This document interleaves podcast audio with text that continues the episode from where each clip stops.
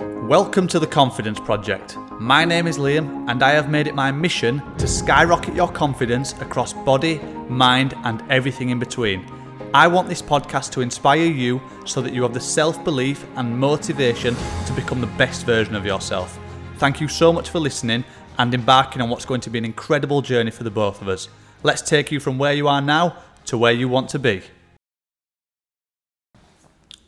Team, welcome back to another episode. We are on episode 33, and for 33 episodes, you've listened to me waffle on, and honestly, it really does mean the world. So, thank you as always for tuning in and listening. This could not be done without you, so your support, the kind words that we get on the back of episodes every now and then, it really does make my day. So, thank you so much for that. Now, today I want to discuss what I would consider a forever hot topic because it always seems to be someone's struggle, hurdle, including my own and to be honest with you, it's only recently I feel like I've really got my head around this and, and I can say, you know what? I know how to combat that. Now, of course, this is me. I'm not you. What works for me may not work for you. But I want to share with you today five ways that I've combated any nutrition struggles. Um, now, there's no right or wrong order to this. Um, and like I said, this is what's worked for me. And it's what I've had to sort of try and test over the years. And you know, it's, it's an ever growing process. I'm always going to get things wrong, but it's only now, like I said, I feel like, yeah, I've got this. I know how to deal with it, and ultimately how to look after my headspace and how to align that with food. Now, my biggest struggle, and I know so many other people have struggled with this, so many clients, is just overeating. And it's this idea of having an all or nothing approach to your food. Um, hypothetically, again, Monday to Friday it would look good. The weekend it's ruined and it all goes a little bit pear shaped. And and you know if if that doesn't sound familiar, then you're quite lucky because I know so many people um, who who are victims of, of the Saturday Sunday binge, if you will. Um, but like I say, I feel like I know how to deal with it now.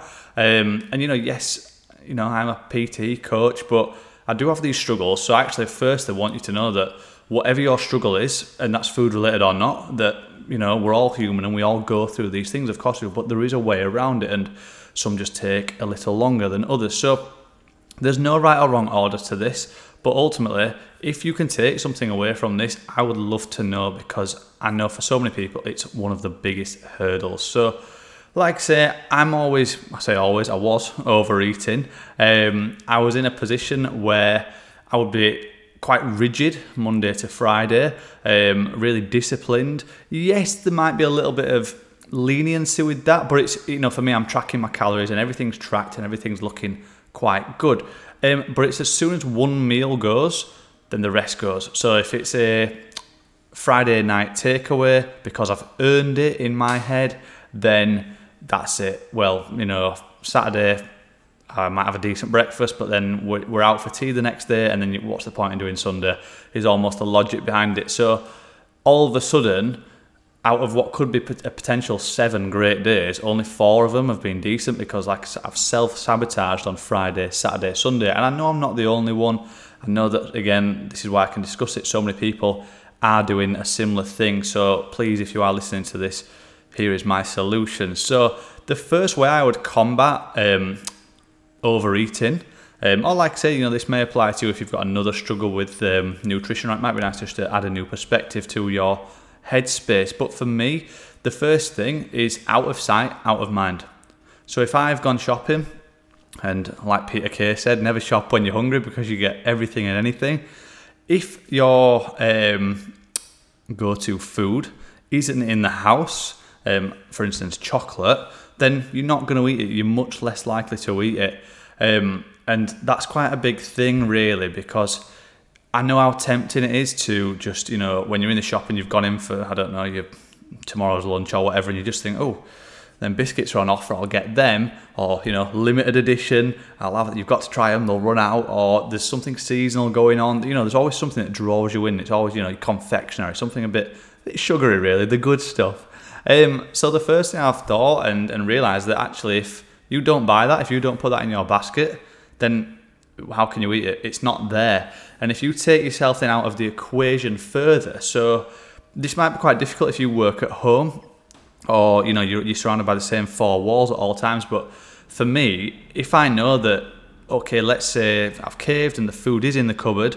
Um, what if I went for a dog walk and I got myself out of the house, or I took myself to work, or I took myself to the gym, or I did something where when I'm having these thoughts of, oh yeah, you should go have that, then if I'm out of, out of sight, it's out of mind.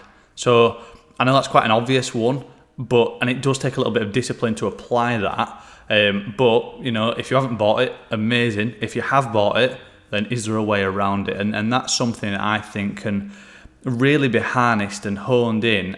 It just takes practice because eventually, like I'm now in a position where let's say we've got four cookies in the house, rather than having all four and then going back to the shop and getting another four. I can just have one and I won't self sabotage. And if I have a couple more, I won't feel guilty. But that was me. I was, you know, having that all or nothing approach. And I can talk the talk, but I know that I would always fall back into that. And, and it's only now that confidently I can say that I don't. So, out of sight, out of mind is the first way I would look at combating it. Um, but it's not the only way. And the second way that I would also consider. Um, to put this into perspective, is your 80 20 rule, and this is something that you've probably heard me speak about quite often. Um, but essentially, and this can be applied to your day, your week, your month, your year. There's different ways you can look at it, but if I said to you, 80% of the time, I want you to be good on it, make good choices, look after yourself, um, you know, do the things that make you feel good 80% of the time, then 20% of the time, you can do what you want because the chances are it's not going to do that much damage. It's all in balance, and everyone's a winner. Whereas if you are on it, well, obviously zero, zero percent of the time, then then nothing happens. But if you're also on it hundred percent of the time, then eventually you'll crash and burn. So it is having that balance now. How do you get to this? Again, it takes discipline. It takes time. You might have to do the out of sight, out of mind approach in order to, to bridge that gap, but there is a way around it. Um, and I think that's something where, yes, it can help you, but it can also help you in hindsight because so often you can feel guilty, frustrated that you have done something. Um, but let's say you've written off your Saturday. Well, that's one day out of seven. That's not the end of the world. Obviously, you know, we've all been there, like I said, when you do your Friday, Saturday, Sunday sabotage or whatever, it happens. But how do we get around it? And applying eight, the 80 20 rule to your week or even your day really can help you feel less guilty or feel better in your decisions. Now, the third way I would look at um, helping combat your nutrition um, is to actually just tell yourself. And when I say tell yourself, I mean actually tell yourself, verbalize it. Don't just have someone else convince you. Every day is a new day literally today is today, yesterday was yesterday, tomorrow is tomorrow, and that is it. There needs to be no thought process behind what's happened. The past is the past, and it's how can you serve your future self. So you've got to think, what could I be doing rather than what I have or haven't done. So when it comes to your food, if you have overeaten um, or your food hasn't gone the way you want it to go, then what do we do? We draw a line under it and we move on. Um, and you do that by winning the day early.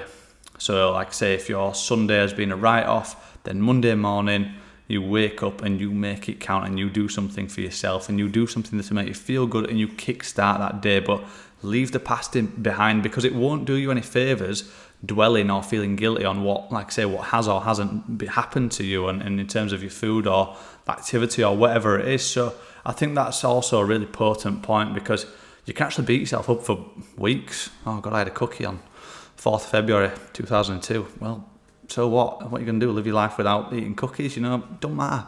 Who cares? So just look after yourself from a headspace point of view and learn to learn to love yourself and your decisions and be proud of how far you've come over the months and years you play the long game as opposed to playing the short game and, and dwelling on the day or week. Um, so, like I say, every day is a new day. Now, another one, I think this is um, this is something more people need to be told because when it comes to food and exercise, there's always a trend. There's always something going on. Do this, don't do that. Um, my solution is don't follow the hype. Do what you want to do. Look after the food and what you put in your body in the way that you want to if you want to eat a certain food, eat that certain food. That's absolutely fine. But again, we find the balance, we find solutions around it. But so often I see people calorie counting, hate calorie counting, and, and the wake up and the, the dread putting the numbers in, and it's a real ball ache for them, really. I've seen people, Weight Watchers, Slimming World. You know, we had, if you remember, if you listen to last week's podcast, we had um, the amazing Dawn on, and, you know, and she did Weight Watchers, and yes, I understand the premise, but, you know, she was saying it didn't last, and, and I've seen so many people just not last from it.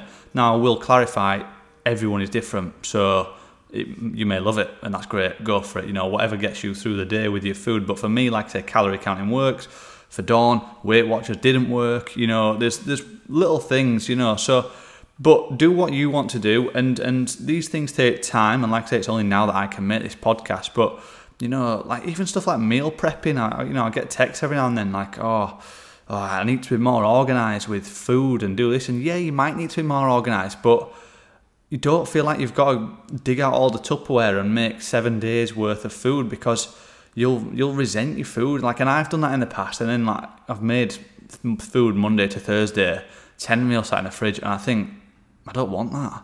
So you know, take each day as it comes. And again, like I said, this reiterates the point of every day is a new day. So don't follow the hype. Would be my fourth point I would make regarding this because you don't need to. You're you, and someone else is someone else, and their decisions are theirs, and yours are yours. So learn to love your decisions and learn to love yourself. Um, and don't worry about the do's or don'ts, and just focus on the number one priority, which is you. And then obviously align that with the decisions and the goals that and where you want to be, really. So you know, play the long game. Don't worry about it, my friends. And the fifth and final point is have an active weekend. So when your food choices are poor, again, typically on a weekend, that comes with being quite sedentary. So, you know, let me paint a picture for you. you. I don't know, you might be hungover on Sunday having gone out Saturday night and you've got a McDonald's breakfast and then you, you skip lunch because you're spewing in toilet and then you've got a takeaway and you're just like, right, I'll start again tomorrow. I don't know, that's worst case scenario. Um, but I'm sure we've all been there.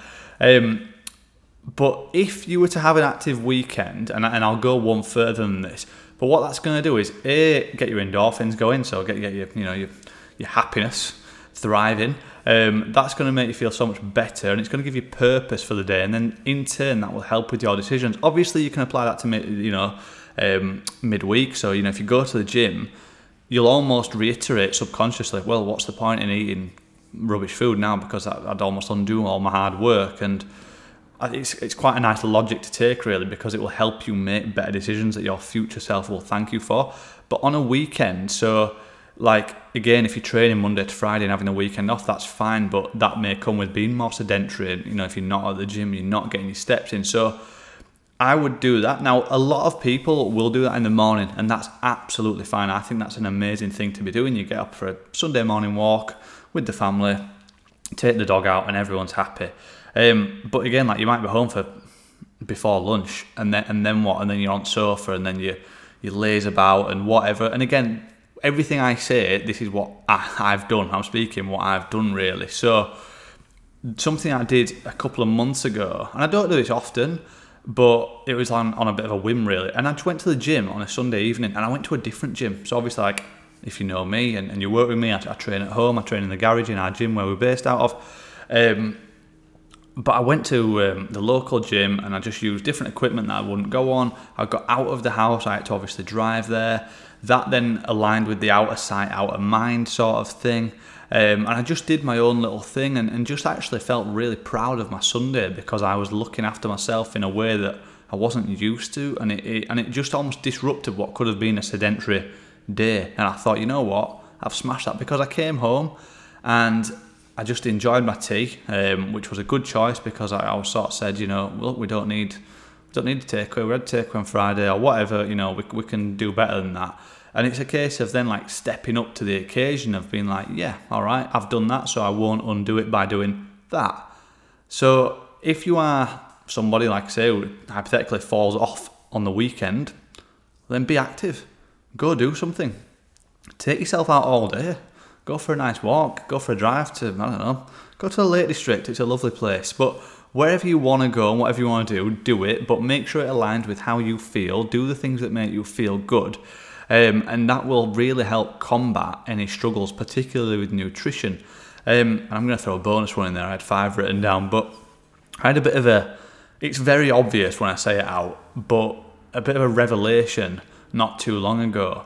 And it was essentially poor food equals poor emotions. And then spin that, so poor emotions equals poor food. So it all comes down to your headspace. Now, if I've had a bad day at, let's just say, work, it's not often I do, um, or something's happened, or I'm frustrated at the world for whatever reason, then that that will affect my food choices. I know it will because I just think, oh, sod it, you know, I, I deserve it. The world's been unkind to me. I'm gonna have this takeaway or whatever, um, and then obviously that makes me feel bad. That doesn't align with where I want to be and things like that. Um, and sometimes you know you do need your takeaways and all that, and that's absolutely fine. But like I said, you know, there's a time and a place. Now flipping it, if I was feeling fine, and then you know I was I was duped into having a poor food choice again. I'll use a takeaway as an example, and I feel very sluggish and demotivated and not really disciplined, or I don't want to do anything, and my skin feels a bit bad, and I just feel a bit meh. Um, then that's going to affect the next day, but it's also you know it's going to affect how I feel there and then. So it's a two it's a two way street really, and that's something that's going to stick with me. So when I am feeling bad, I'm going to have to remind myself to, like I said, do one of these things. Get yourself out of the house, go for a walk, don't fall into the biscuits in. Um, and then equally, like I say, there's other things you can do, you know, accept every day is a new day, all that sort of thing. But that's something that has really, really helped me over these last sort of weeks and months is actually just reiterating that, right, you are having a bad day. Do not let that affect X. Or, okay, you've acted like this. Um, don't don't, don't phone the takeaway or whatever.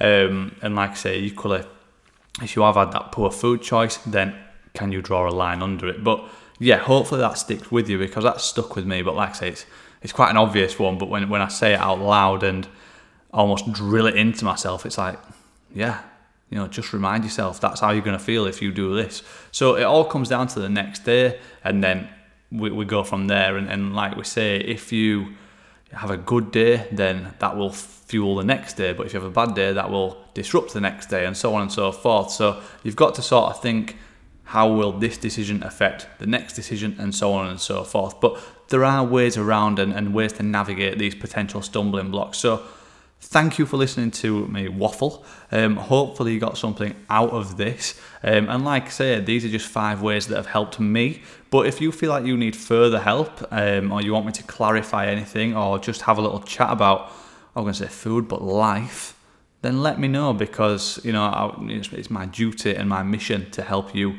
and to help you feel more confident and to be help you be your best self. So thanks as always, team. Go look after yourselves. Take care, and I'll see you next time.